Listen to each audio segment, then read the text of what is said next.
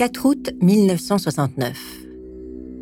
La nouvelle lettre est adressée au San Francisco Examiner. Elle fait trois pages. C'est le Zodiac qui parle. Suit une description des deux fusillades dont les détails ne laissent aucun doute sur l'identité du tueur. Plusieurs mots sont mal orthographiés, mais les phrases souffrent d'une grammaire approximative. Aucune importance. Le Zodiac tient le public californien en haleine. Pourtant, un événement vient bouleverser l'actualité et reléguer le Zodiac aux pages intérieures des journaux. Charles Manson et plusieurs membres de sa famille, une communauté qu'il a fondée près de Los Angeles, se livrent à un massacre dans la résidence du réalisateur Roman Polanski, située sur Celio Drive à Beverly Hills. Polanski ne vit plus dans la maison. Seule sa femme, Sharon Tate, enceinte de 8 mois, l'occupe avec des amis. Le soir du 8 août, Manson et quatre personnes pénètrent dans la résidence et assassinent au couteau les occupants, dont Sharon Tate. Le crime fait l'ouverture de tous les journaux télévisés.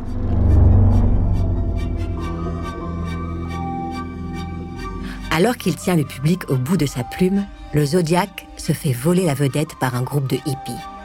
Il doit reprendre l'initiative et passer à l'action.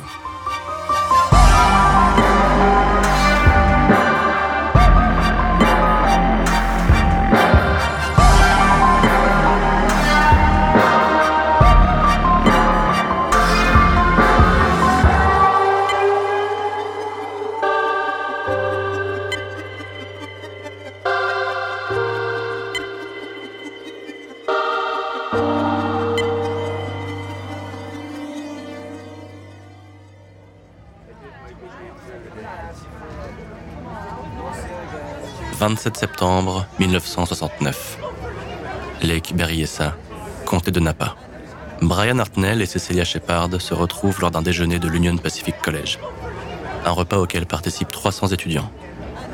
Hartnell, 20 ans, est un jeune homme souriant, étudiant en deuxième année à l'UPC. Il veut devenir avocat. Shepard, 22 ans, termine ses études à l'UPC et est inscrite en master dans une autre fac du sud de la Californie. Peu après 18 heures, Hartnell et Shepard s'installent sur une couverture à l'abri d'un arbre sur les berges du lac Berryessa. Ils sortent un paquet de cartes et se mettent à jouer. Le Zodiac les observe de loin. Les deux amoureux ne l'entendent pas approcher. Quand ils relèvent la tête, il est trop tard. Le Zodiac se tient devant eux. Tueur porte un capuchon noir, comme une tunique de moine, qui couvre sa tête et ses épaules jusqu'à sa poitrine.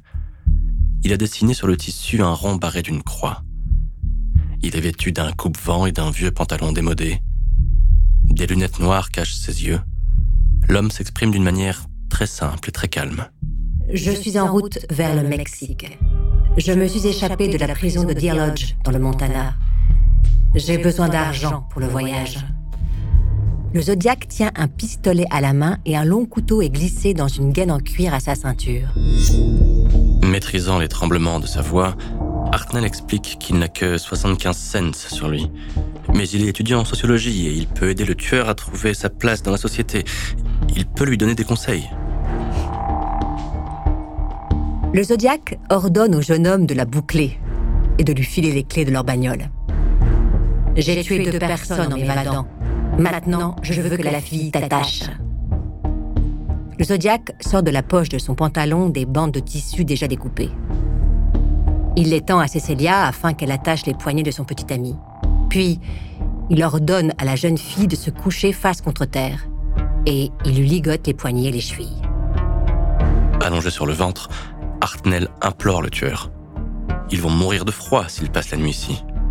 Le Zodiac secoue la tête pour signifier qu'il s'en moque, Espérant gagner du temps, Hartnell demande alors au Zodiac si son pistolet est chargé. Un peu surpris, le tueur extrait le chargeur de la crosse de son arme, il le montre à Hartnell et remet le chargeur dans son logement. Sans rien dire, le Zodiac range le pistolet et tire le couteau de sa gaine. Une lame de 30 cm, longue comme une baïonnette. Sans un mot, il la plante dans le dos de Brian Hartnell. Une fois, deux fois, six fois. Allongée sur l'herbe, Cecilia Shepard se met à hurler pour appeler de l'aide. Le tueur la frappe dix fois.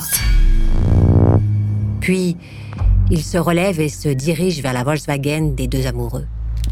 À l'aide d'un marqueur, il écrit sur la portière passager Baguero, 20 décembre 68, 4 juillet 69, 27 septembre 69, 18h30, au couteau.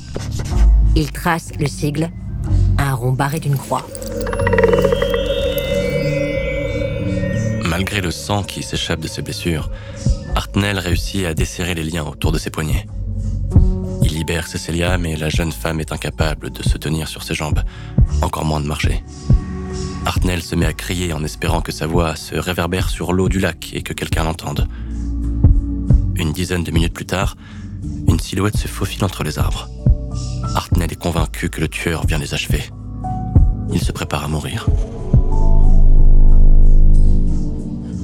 L'homme qui se penche sur Hartnell est le park ranger, Dennis Land. Il a reçu un appel de détresse sur sa radio. Un pêcheur sur le lac a entendu les cris de deux jeunes gens et a donné l'alerte.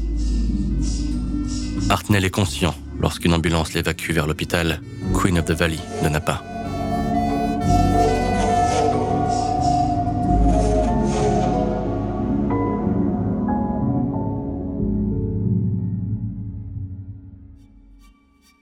Avant de continuer cet épisode, nous voulions vous remercier pour votre écoute. Si vous voulez continuer de nous soutenir, abonnez-vous à la chaîne Bababam Plus sur Apple Podcast. Cela vous permettra une écoute en avant-première et sans interruption. Ou bien écoutez ce message de notre partenaire, sans qui ce podcast ne pourrait exister. Ne partez pas. On se retrouve tout de suite.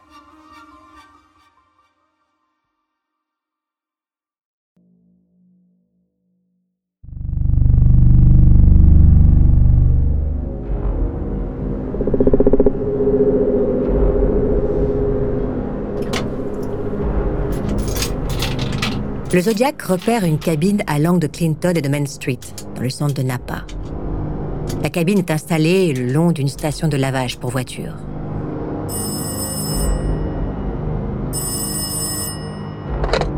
Je veux signaler un meurtre. Non, un double meurtre. Il se trouve à 3 km au nord du centre d'accueil du parc. Ils ont une Volkswagen blanche Carmagia. L'officier David Slade, qui reçoit l'appel, tente d'interroger son correspondant. C'est moi qui ai fait ça, ajoute le Zodiac. Il lâche le combiné qui pend dans le vide au bout de son fil. Fin de la conversation.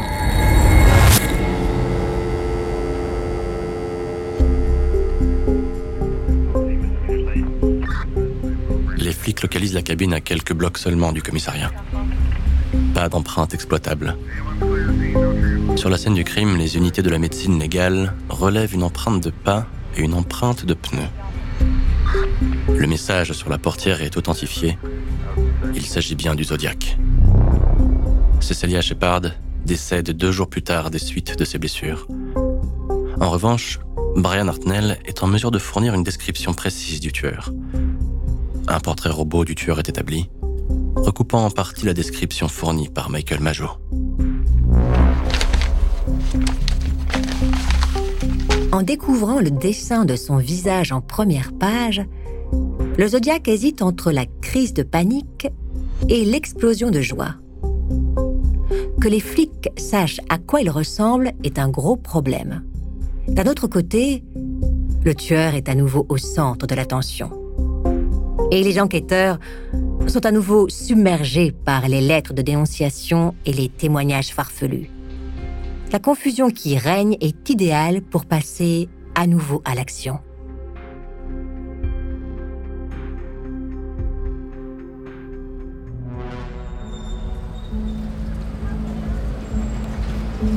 Paul Stein est étudiant. Il travaille à une thèse d'anglais au San Francisco State College. En dehors des cours, il jongle entre son mariage et son boulot de chauffeur de taxi. Il bosse pour Yellow Cabs, de 21h à 5h du matin depuis le début de l'été. Ce 11 octobre 1969, Paul monte dans son taxi à 20h45. Il dépose un voyageur à l'aéroport quand le répartiteur lui demande de se rendre dans la 9e rue pour charger un client.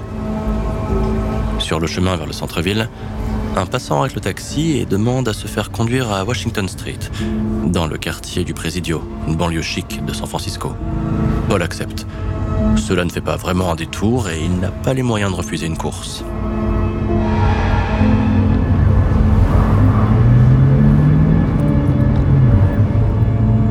Le tueur donne pour adresse l'angle de Washington et Maple. C'est un coin tranquille tout près du parc du Presidio. Les rues sont bordées d'arbres qui masquent la vue depuis les résidences de luxe rangées derrière des pelouses entretenues comme des terrains de golf. Paul Stein gare son taxi à l'angle de Washington et de Cherry Street, un bloc de Maple Street.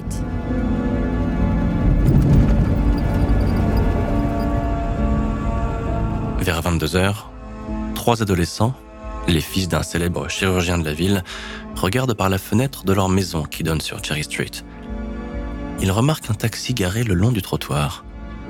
Les trois ados aperçoivent le chauffeur du taxi, le buste couché en travers des genoux de son client, assis à l'avant, à la place du passager. L'homme fouille les poches du chauffeur. L'aîné des enfants compose le 911 pour alerter les services d'urgence. Tandis que l'adolescent est au téléphone, le passager sort du taxi. Muni d'un chiffon, il essuie le tableau de bord, les poignées et l'extérieur des portières du taxi. L'homme range le chiffon dans sa poche et remonte Cherry Street en direction de Maple Street.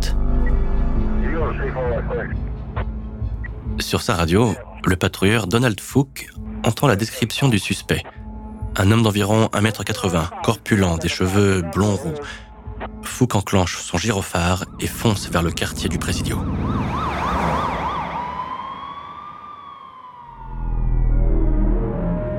Environ dans Jackson Street, le long du parc, Fouque aperçoit un homme blanc, le col de son blouson relevé, les cheveux courts à la mode militaire. Fouque ralentit. Un homme se dessine dans les phares de la voiture de patrouille. L'homme relève le col de son blouson et tourne au coin de la rue. Fouque l'observe s'éloigner à pas rapide. La radio de bord diffuse un nouveau message. Fouque enfonce la pédale d'accélérateur. Direction Cherry Street. C'est là que se trouve l'urgence.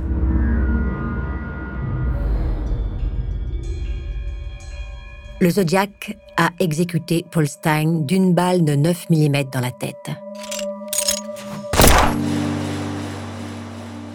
Un seul coup de feu. Il a pressé le canon de son arme derrière l'oreille gauche et a écrasé la queue de détente. La mort a été instantanée. L'habitacle du taxi était maculé de sang. Le Zodiac a failli se faire arrêter dans sa fuite. Il s'en est fallu de peu quand cette voiture de police s'est portée à sa hauteur. Mais les flics sont trop bêtes.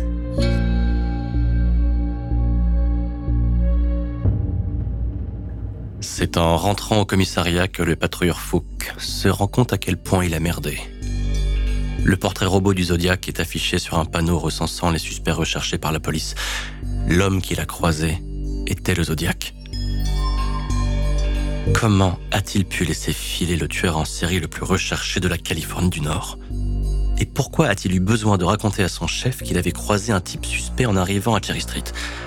Lors des interrogatoires qu'il subit, Fouque change de version sur l'endroit où il a aperçu le suspect. Puis, il se cherche des excuses. Enfin, il émet des doutes sur la ressemblance entre l'homme qu'il a croisé et le portrait robot.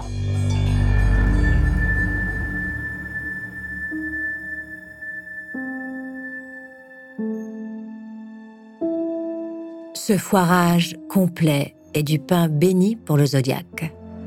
Le tueur envoie une lettre manuscrite au San Francisco Chronicle. C'est le Zodiac qui parle. Trois paragraphes, trois informations. Premier paragraphe, qui suis-je? Le tueur rappelle qu'il est le Zodiac, auteur de plusieurs meurtres. Deuxième paragraphe, les flics auraient pu l'arrêter. Ils étaient arrivés sur place avant qu'il ait eu le temps de s'enfuir. Un groupe de patrouilleurs l'a même arrêté pour le questionner avant de le laisser repartir. Cette affirmation contredit celle de l'agent Fouque qui soutient n'avoir arrêté personne. Après vérification, elle s'avère être un mensonge destiné à compliquer le travail des policiers. Troisième paragraphe. Le Zodiac menace de faire exploser des autocars scolaires en fabriquant des bombes artisanales. Pour authentifier son message, le Zodiac glisse dans l'enveloppe un morceau de la chemise ensanglantée de Paul Stein.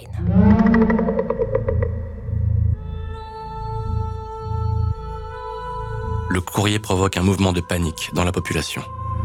Des parents d'élèves exigent que la police assure la protection de leurs enfants. L'ennui est que le transport scolaire mobilise plusieurs milliers d'autocars dans la région et qu'il est impossible de mettre un agent dans chacun d'eux.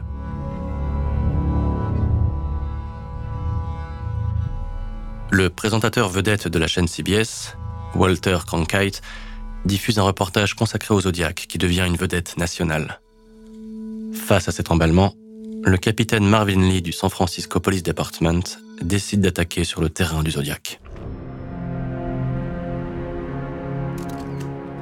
Devant les caméras de télévision, le capitaine Lee déclare Le tueur est un psychopathe totalement dérangé. Nous parlons d'une personne très malade et très dangereuse. Le Zodiac, qui suit avec une attention obsessionnelle les informations le concernant, encaisse les critiques sans réaction. L'offensive médiatique se retourne contre lui. Après le capitaine Lee, le San Francisco Examiner publie le 19 octobre un éditorial adressé au Zodiac. Le texte appelle le tueur à se livrer et à se soumettre à un traitement médical. Vous vivez comme un animal blessé et tourmenté, écrit l'éditorialiste. Vexé, le Zodiac n'adresse plus aucun de ses textes à l'examineur.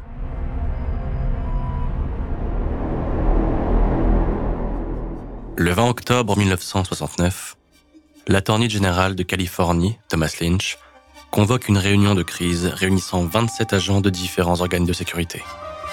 Pendant trois heures, il explique comment le Zodiac ne peut plus échapper à la police. Lynch est sûr qu'il va commettre une erreur.